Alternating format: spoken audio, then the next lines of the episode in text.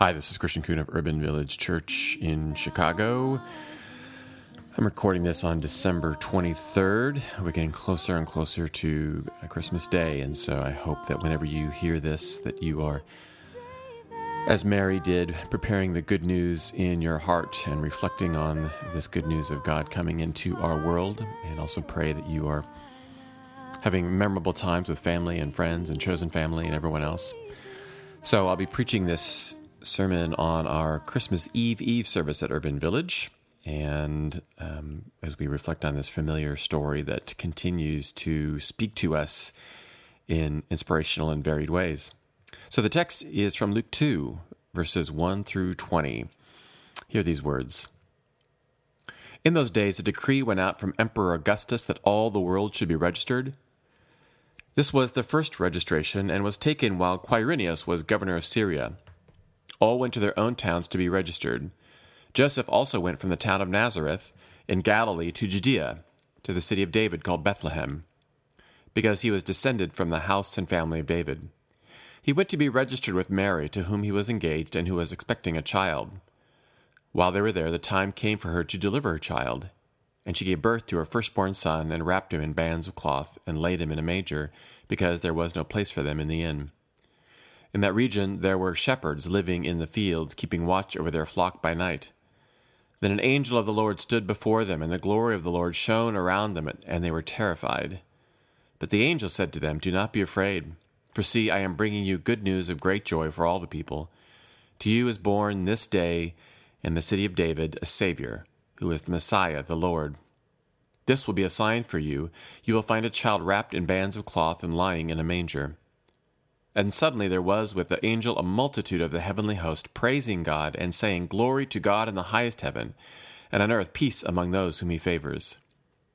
When the angels had left them and gone into heaven, the shepherds said to one another, Let us go now to Bethlehem, and see this thing that has taken place, which the Lord has made known to us. So they went with haste, and found Mary and Joseph and the child lying in the manger. When they saw this, they made known what had been told them about the child. And all who heard it were amazed at what the shepherds told them. But Mary treasured all these words and pondered them in her heart. The shepherds returned, glorifying and praising God for all they had heard and seen as it had been told them. May God's blessing be on the hearing and living out of this word. So, several years ago, my mom came to visit us when we were living in Evanston, which is a suburb just north of Chicago, home of Northwestern University.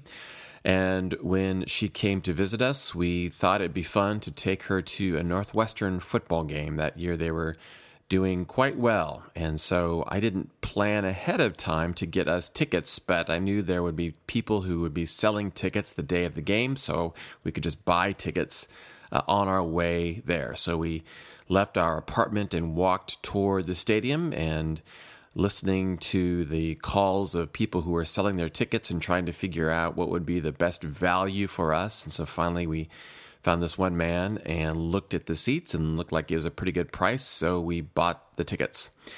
Went into the stadium and found our seats in the end zone and sat down. It was a beautiful day and we're ready to watch the game. About five minutes later or so, another group of people came up who had tickets in their hands and they looked at the aisle number and the seat number and they looked where we were and they looked down at their tickets and they said, I think you're in our seats. And I pulled out my tickets and looked at ours and thought, well, no. And so we compared, and sure enough, both sets of tickets had exactly the same aisle, row, seat number. And then I had this sinking feeling that we had been cheated, that the person who sold us the tickets on the street had sold us counterfeit tickets. And the usher was coming over, and I can't remember if I fessed up to that moment or what. I must have. And so we kind of, I slept my shoulders and we walked down with, I was feeling a little bit of shame that we had been busted. And so then at that moment, I was wondering, what are we going to do now? We were in the stadium, but we had no seat. And so we literally had no place to go. I was thinking about that story as I was reflecting on this passage, this passage which has uh, so many treasures for us, no matter how many times we hear it or read it. And I think when we do reflect on this passage from Luke, we normally, understandably, want to get to where the action is, the good parts we want to talk about or think about or reflect on the actual birth of Jesus, or maybe the angels, or maybe the shepherds, or maybe the shepherds going back to see the family, this new family. And so this is what grabs our attention. This is what many churches around the world use as the key and the plot for numerous Christmas pageants. I don't think there are many Christmas pageants that focus on the first four verses, the kind of descriptiveness of where all of this is taking place, but I think we need to pay attention to this. This is something that Luke uses more than once, and so we see an, an example in Luke 1 5. So before Luke tells the story of Zechariah and Elizabeth, which we talked about a couple weeks ago, he puts them in a particular place. So Luke 1 5 says, In the time of Herod, king of Judea, there was a priest named Zechariah who belonged to the priestly division of Abijah. His wife Elizabeth was also a descendant of Aaron. So here, Luke sets up the scene, gives it place, geography, location. And Luke does the same thing in the scripture that we read today. Again, place society are important. And note the way that Luke goes from kind of the panoramic view of the scene to close up. So it starts off talking about Caesar Augustus, and we're talking about the entire Roman world and then we focus in a bit on Quirinius, governor of Syria, and then we focus in a bit more on particular towns. We talk about we hear about Nazareth and we hear about Bethlehem, and then focus in a little bit more to an inn, and finally we see they literally have no place. Isn't this interesting? This build up from empire, empire to country to cities to local business, and then when we read about the Messiah the Savior, good news of great joy, we read that this Messiah is literally born in no place. Certainly born within a society, empire, all these things, but when it gets down to the close up, the Messiah is born in no place. This will be a theme of sorts for this Messiah, for this Savior. Jesus tends to show up in the wrong places, or at times Jesus acknowledges indeed that he also he has no place. So, a couple more examples from Luke. You may know the story that we will read later in chapter 2 in Luke about the tween Jesus going with his family to Jerusalem for the festival of the Passover. And then, when his family is ready to go back home again, they discover they can't find the tween Jesus and they see and learn that he is behind. He stayed behind, saying that he must be in his father's house. His family, no doubt, thinking, You are in the wrong place. Later in Luke 9 51 through 56, we read that Jesus has set his face to go to Jerusalem. This is a very intentional journey to a very intentional place. And yet, as he begins this journey, right out of the box, Jesus is rejected by a Samaritan village. There was no place for him there. And then after that, in verse 57, someone says they will follow Jesus wherever he goes. And he replies, Foxes have holes and birds of the air has nests, but the Son of Man has nowhere to lay his pl- head. The Messiah still has no place. I think it's important to note these things because so many people in our city and in our country feel like they have no place. Maybe they resonate here with Jesus undocumented immigrants coming to this country, wondering, do I have a place here? People experiencing homelessness, literally asking, do I have a place? Post election, a person of color might rightfully ask, do I have a place in white America? An LGBTQ person may see who has been elected and ask, do I have a place in this new world? Personally, you might be experiencing strife in your family, conflict, and you wonder to yourself, do I have a place here in this family? You might be feeling lost with no purpose, no sense of God. And so you ask yourself, do I have a place in this world? I'm sure we can think of many instances in our own life, other stories. I was reading a story this past week written by Peter Marty. He's the publisher of a magazine called The Christian Century, and he's also the pastor of a large Lutheran church in Davenport, Iowa. Davenport's one of the quad cities along the Mississippi River. And that church has a large food pantry. And I'm reading from this story that he wrote. This church has a, a large food pantry, and one of the church's staff members recently noticed that there was a woman shopping there named Alicia. Alicia was carefully looking over the food shelves to select certain items, and the church staff member, his name is Dana, Dana learned that Alicia had taken the bus from a hospital 20 minutes away.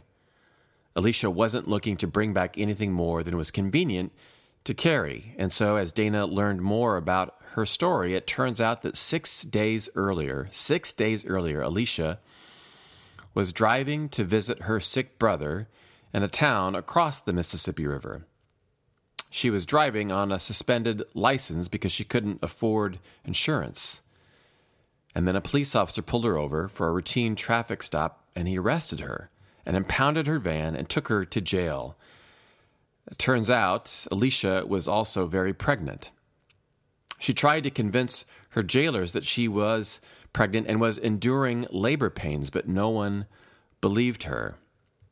A corrections officer finally put her in a squad car that headed for the hospital, and on the way, Alicia pulled down her orange jumpsuit to give birth to a baby boy in the back seat. In the United States, in the state of Iowa, in the town of Davenport, a child, perhaps with no place, was born in the back seat of a car. When Alicia showed up in the food pantry, her six day old preemie was back in the neonatal unit, and her husband had walked two and a half hours with her other three children to join her at the hospital. He was living temporarily in a room there thanks to the kindness of a hospital administrator. When Alicia left the food pantry, she had two requests. She asked Dana if she'd drive her back to the hospital, and then if they'd stop at a payday loan office so she could cash a check. And then she asked if they could stop at a family dollar store to purchase some undergarments. Peter Marty writes Both were easy requests to honor, though the pain of observing the absurd fees of the check cashing endeavor was difficult, and buying underwear at a dollar store is hard to do with dignity. Alicia was chattering in the car, and Dana listened to her story. And Alicia said to her she thought about putting up her newborn to adoption and then changed her mind. She said, I just couldn't do it. Kids always want to locate their biological parents. What would I say to him if he came back to me someday and asked why I didn't love him as much as his sisters and brother? A child born to a mother in an orange jumpsuit, which she was wearing because she was in prison because of a suspended license because she couldn't afford car insurance. Does this child have a place in our world? The child's mother was determined to say that despite all the barriers the world puts up in front of her, yes. One of the remarkable things about this story from Luke is that God continually shows up in the midst of no place. God doesn't just show up, God becomes flesh in the middle of no place. And not just to this couple of a newborn, the news is shared to a group of individuals whose place was simply in the fields. The good news of great joy was shared first with them. If you feel like you have no place, I hope that you can find some good news to this in this. That God shows up in powerful, glorifying ways when there is no place and where there is no place. If you do feel like you have a place, maybe you feel like you have many places that you feel at home in family or in city or in country, at workplace, if you do feel like, yes, I have a place, your call may be to create a place, to make sure that the placeless do have a place.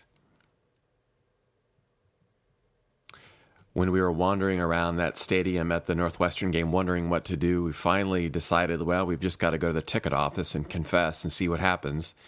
I was certainly expecting them to say, you know, you're out of luck. But I went and told them our story, and they showed grace. And they found us tickets. They found us a place to sit and watch the game. They didn't have to do that. We had bought tickets on the street. They were getting no money at all from what we had done. And yet they found a place for us unexpectedly. Surprisingly, they found a place for us. And this is kind of how God does things. In moments when we feel like a person or you have no place, grace and surprise show up, and it turns out that we do. I pray as we reflect on this Christmas story, I pray that God finds a place for you, and from that place, we help the Marys and the Alicias in the world who bring new life in a manger and in the back of a car so that they may know that there is a place for them too, and that God does God's best work when it seems like no one else is around, and that we have no place to get our bearings. This is the story of Christmas, I believe. God in the flesh, coming to nowhere places when we least expect it. Amen. Well, friends, thank you for listening. And I think I noted last week in last week's podcast that this will be the last podcast I do in 2016. And the new one I will be putting out will be that first uh, weekend of January. So, sometime around January uh, 7th or so. My prayers will be with all of you, listeners, as we go into this holiday season, especially for those of you who feel placeless. Um, if you do feel that way, I feel like I have a place in this world, and so I'm doing all I can to make sure that others have a place. And so feel free to reach out to me, Chris at urbanvillagechurch.org, or on Twitter, I'm at Christian Coon. I'm always wanting to and desiring to listen and connect with you. And so I hope that you take me up on that. And as we look into 2017, I pray that God's strong presence, which came to us in a strong and powerful way 2,000 years ago, that you may feel that presence over the next couple of weeks and into the new year too.